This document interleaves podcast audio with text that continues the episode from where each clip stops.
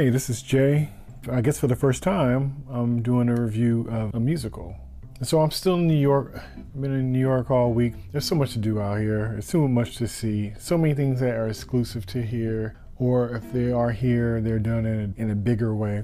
When I came out here, for sure, I wanted to check out some shows. I wanted to check out maybe like Little Shop of Horror, which I love the movie, and I would love to see the play, and the play's out here. I would like to see Lion King again, which is actually playing on Broadway, which I would love to see again. And I wanted to see the new MJ the Musical. I wanted to check out for sure. And so I was trying to work out my time so I could go at least see one or two musicals, and I'm starting to run out of time, so I had to pick something. So I decided to pick the MJ the Musical, because I already seen Lion King before, so I figured I'll see the MJ one. Plus, I'm a big fan of MJ. I was kind of curious. I know how some people feel a ways about MJ, Michael Jackson. One thing I'm learning, especially just being a person, that usually we don't have the whole story, and people could feel a ways about things, and you know, everybody's kind of flawed. And I think if I honestly believed the stuff that was said about him, I think I wouldn't be able to listen to his music or still kind of hold him dear. I'll tell you one thing with being a father, if you think something's not quite right concerning certain kind of things, regardless of how much you like something, you cut that stuff off. And so I think since I'm not feeling a ways about him in that way, you know, I think that that says something. It's not like I'm just delusional, but if I really felt that he was in the wrong about some stuff, I think I really wouldn't fool with him, with his music or anything else. And since I don't, you know, I'm still a fan of his. I was very curious about this musical, you know, what was it going to be about? What was it going to dig into? The direction of it, you know? The hardest part is like who would play Michael Jackson. You know, that would be the biggest thing, because nobody really looks like Michael and nobody really sounds like Michael. And even if the look wasn't there, the most important would be the sound and being able to do those songs and how that would be incorporated. And so I didn't know what to think. It's interesting when you see things about people that you experienced or seen before or know very well, and if you're not on point, it stands out very loudly. So as I was watching the musical, it was interesting. So it starts off as, I'll say it like this. I was kind of wondering where they would start. It's so much, he has such a large history and he's been around for so long as a kid, as an adult. I was kind of wondering where would they even begin with him, you know? And so this story kind of began with him preparing for a tour and him trying to work that out. And then also as a reporter or, you know, somebody doing a story on him and a camera guy. And so it was very neat the way it kind of worked out stuff. So if he had an issue or a feeling he was kind of going through in the moment while preparing for this tour, it would be a flashback of a story or something he went through with his family or growing up that tied into his response that he was giving in current time. It might be something where he's trying to get it right. He's kind of hard on his background singers and dancer and stuff, and it might have a flashback of him, you know, going through that with his dad, and his dad getting on him and his brothers about getting the moves right and how that being important and stuff like that. I thought it was interesting how they kind of dealt with his family members.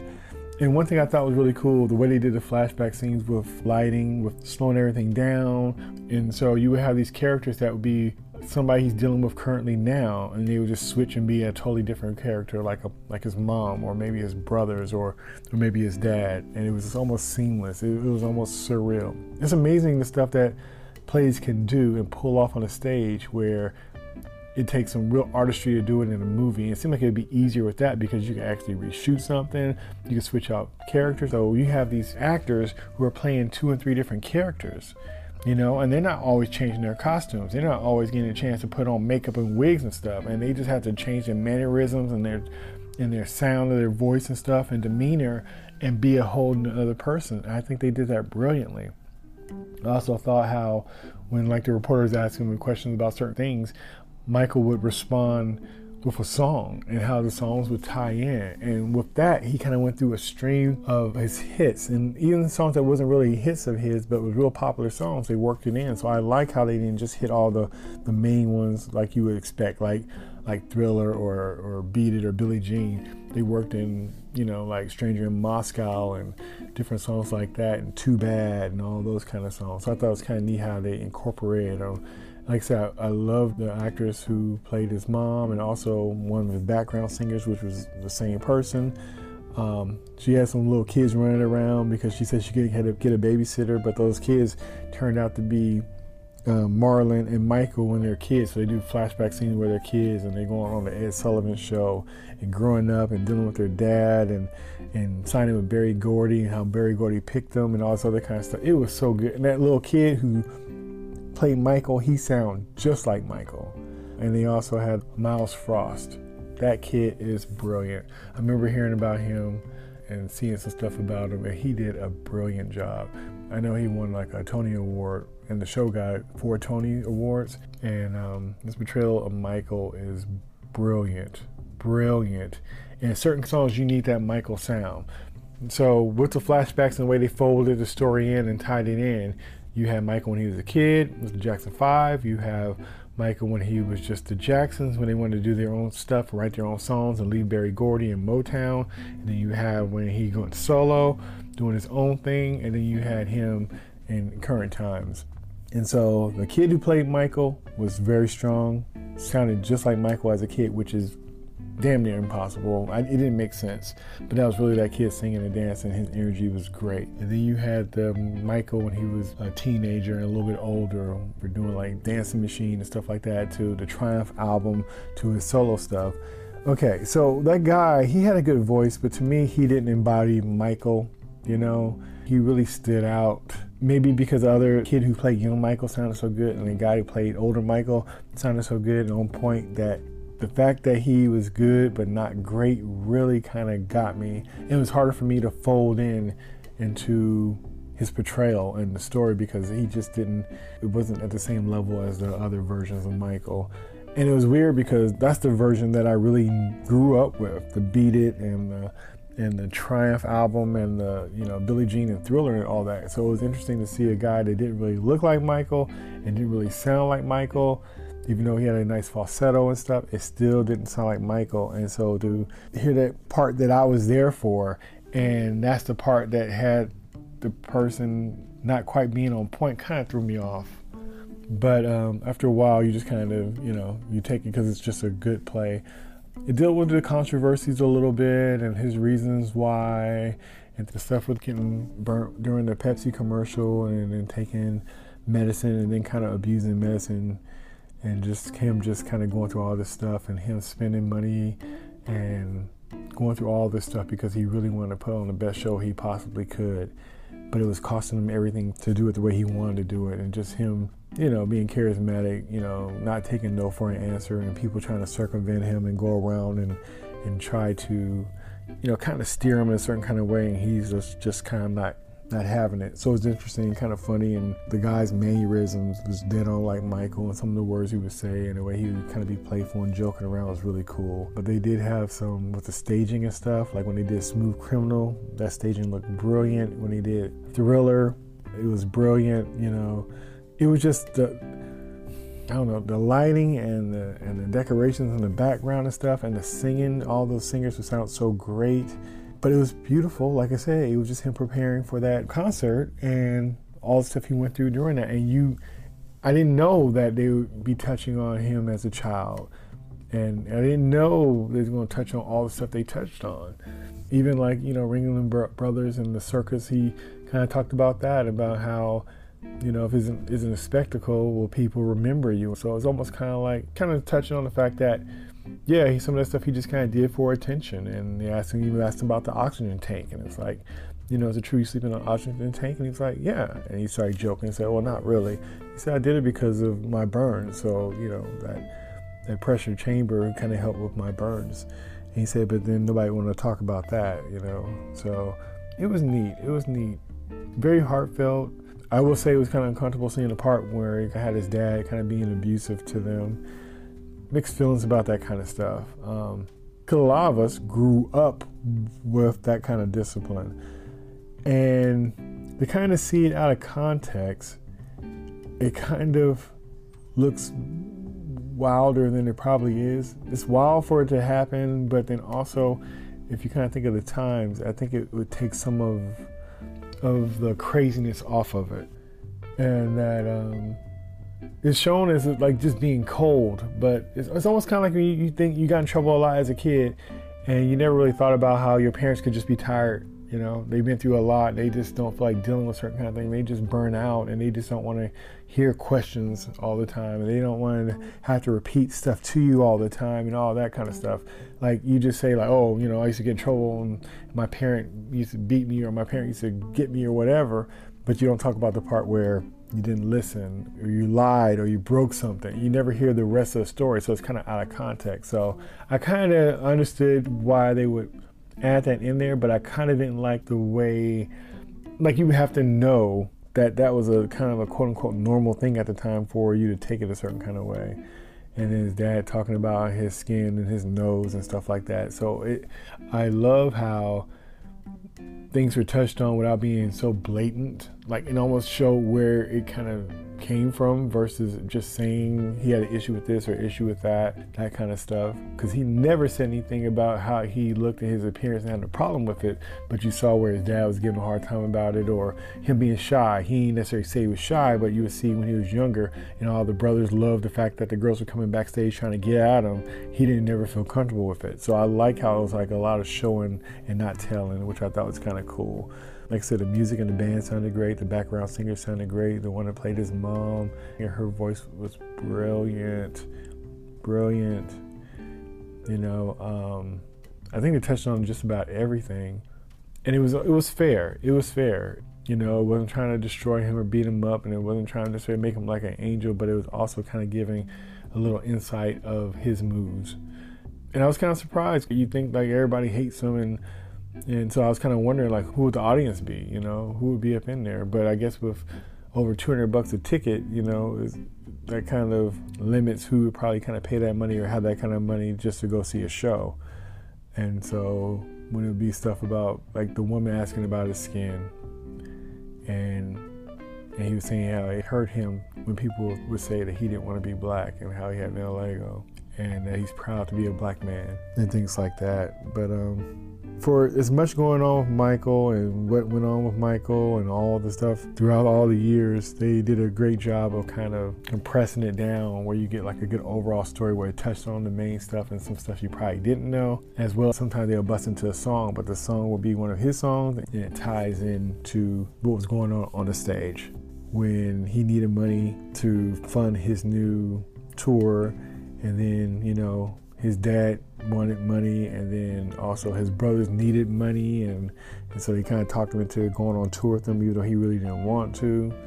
And that tour ended up giving him the Pepsi deal and he was joking around saying, I don't even drink Pepsi. And then that whole Pepsi commercial was the thing that contributed to him getting burned up and then on top of that, taking the medication that he eventually got, allegedly got hooked on. It was just interesting how it was layered. It was nicely done. I was kind of curious, like how would they pull off a Michael Jackson movie? You're making a movie about somebody you love, so you wanted to kind of see them in a certain kind of light, but then when so many things going on with them, good and bad, you kind of got to put it all in there in a way as well, in a way that it's kind of fair, or it's not so blatantly askewed that it stands out to be not true. Like they did with the Elvis movie. That was a nice balancing act of skipping over or treading lightly on the controversial stuff and then leaning in on the stuff that people like the music and the fame and the excitement and the glitz and glamour and stuff like that. And so seeing this would be the direction I would probably go for a Michael Jackson movie as well. I thought it found a good balance. So I hope they go this route when they eventually do the Michael Jackson film. And even though I know they have...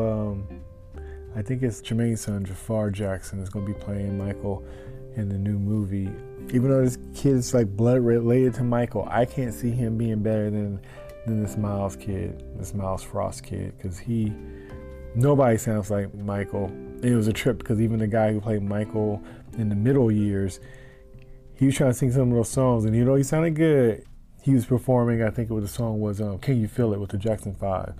Michael has a certain tone and pitch that he has for that song that even though you got that "Can You Feel It" song that's kind of strong voice and then his high voice kind of cuts through it all, like it's a certain way it got to be done, and that kid wasn't getting it. It wasn't the same, and it's just like, that's not, you know. And I was just almost hoping, like, I hope the older version of Michael, that Myles dude, I was just hoping he would sing backgrounds or filling or do that part, because I just really wanted to hear his more Michael sounding voice on those songs, because he really needed that to make him really, really pop. And I don't want to down the guy who played Michael in the middle years, but it was, to me, he really just stood out because it just didn't line up quite right. But he was very talented and very good, and I'm sure it's hard to find people that could do Michael, you know.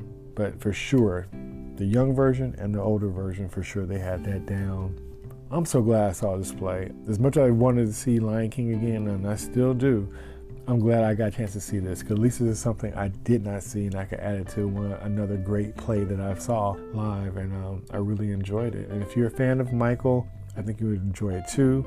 If you're a fan of his music, I think he touches a lot of the music that he's done. If you want to know, like, kind of behind the scenes of what he was doing, trying to get together for the tour, it was just a great little history lesson when it started off as if it was just going to be about him preparing for a tour, and the little stuff that kind of go along with that while you're trying to prepare for a big tour.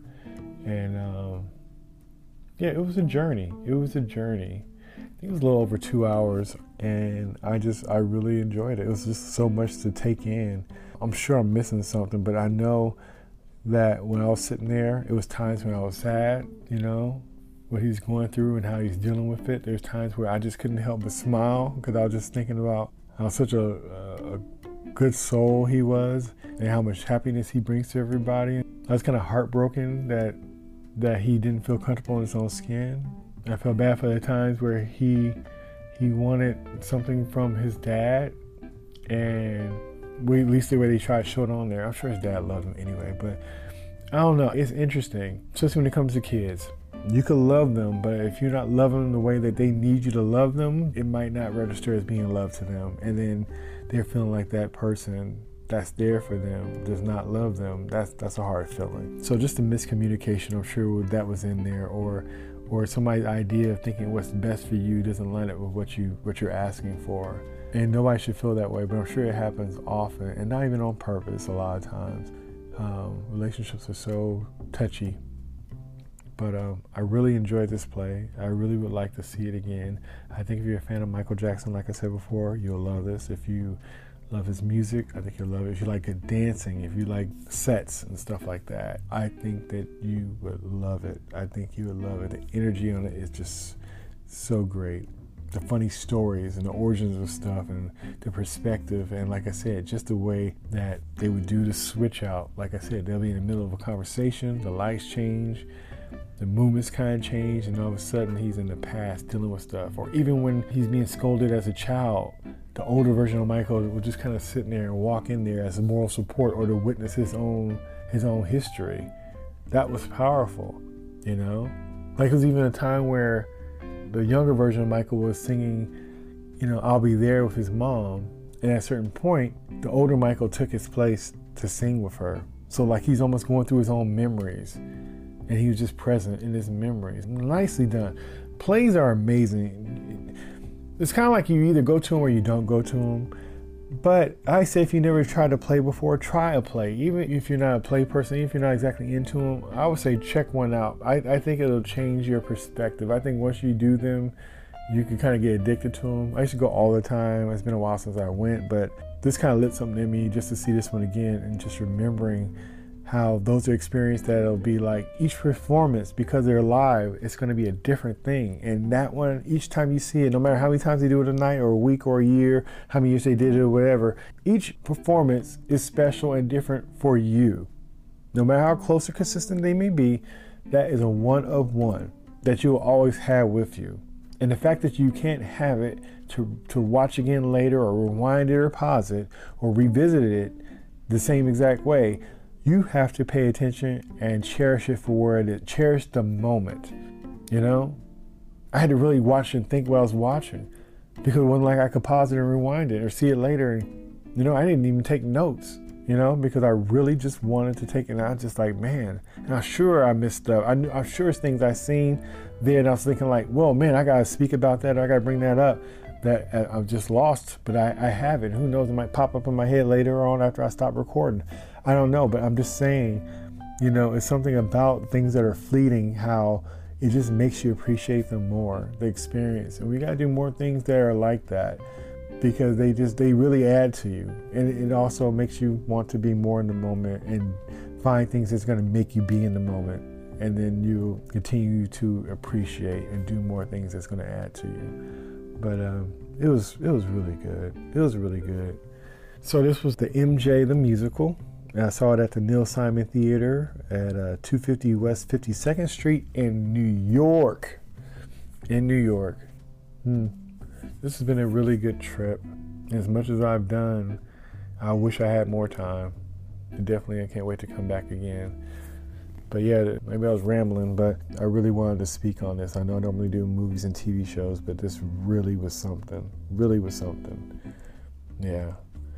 All right, so this was Jay talking about the MJ the Musical, now playing in New York at the Neil Simon Theater. Until next time, peace.